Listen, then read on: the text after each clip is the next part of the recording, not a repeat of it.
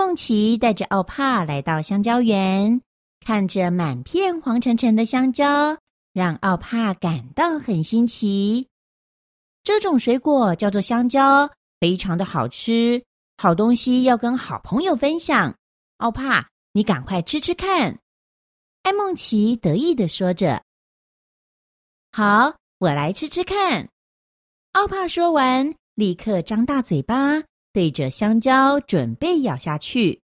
等等，艾梦琪大喊：“对不起，我忘了跟你说，香蕉要先剥开外皮才能吃啦。”说完，艾梦琪赶快教奥帕怎么剥香蕉皮。哇！香蕉真的很好吃耶！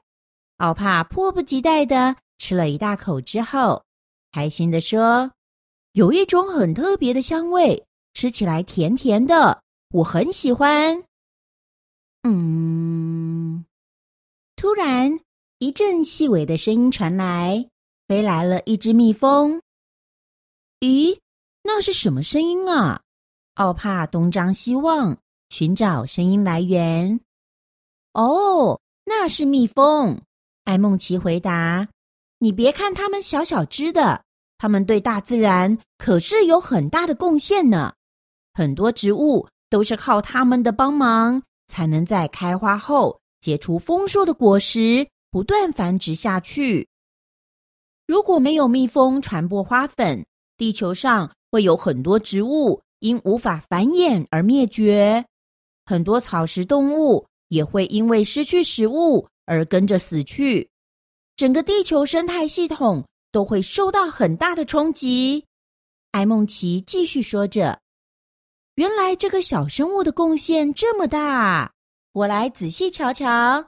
等等我啊，小蜜蜂！”奥帕好奇的追着蜜蜂跑，想看清楚蜜蜂的样子。奥帕和艾梦琪跟着蜜蜂。跑到了太空船停放的地点，蜜蜂飞进太空船里了，我去帮忙赶出来。艾梦琪喊着，抢先冲进太空船里。砰！哎呦，好痛啊！艾梦琪摔倒在地上，喊着：“艾梦琪，你怎么摔倒了？要不要紧？”晚来一步的奥帕焦急地问着：“没事，没事。”我不小心撞到控制台，就摔倒了。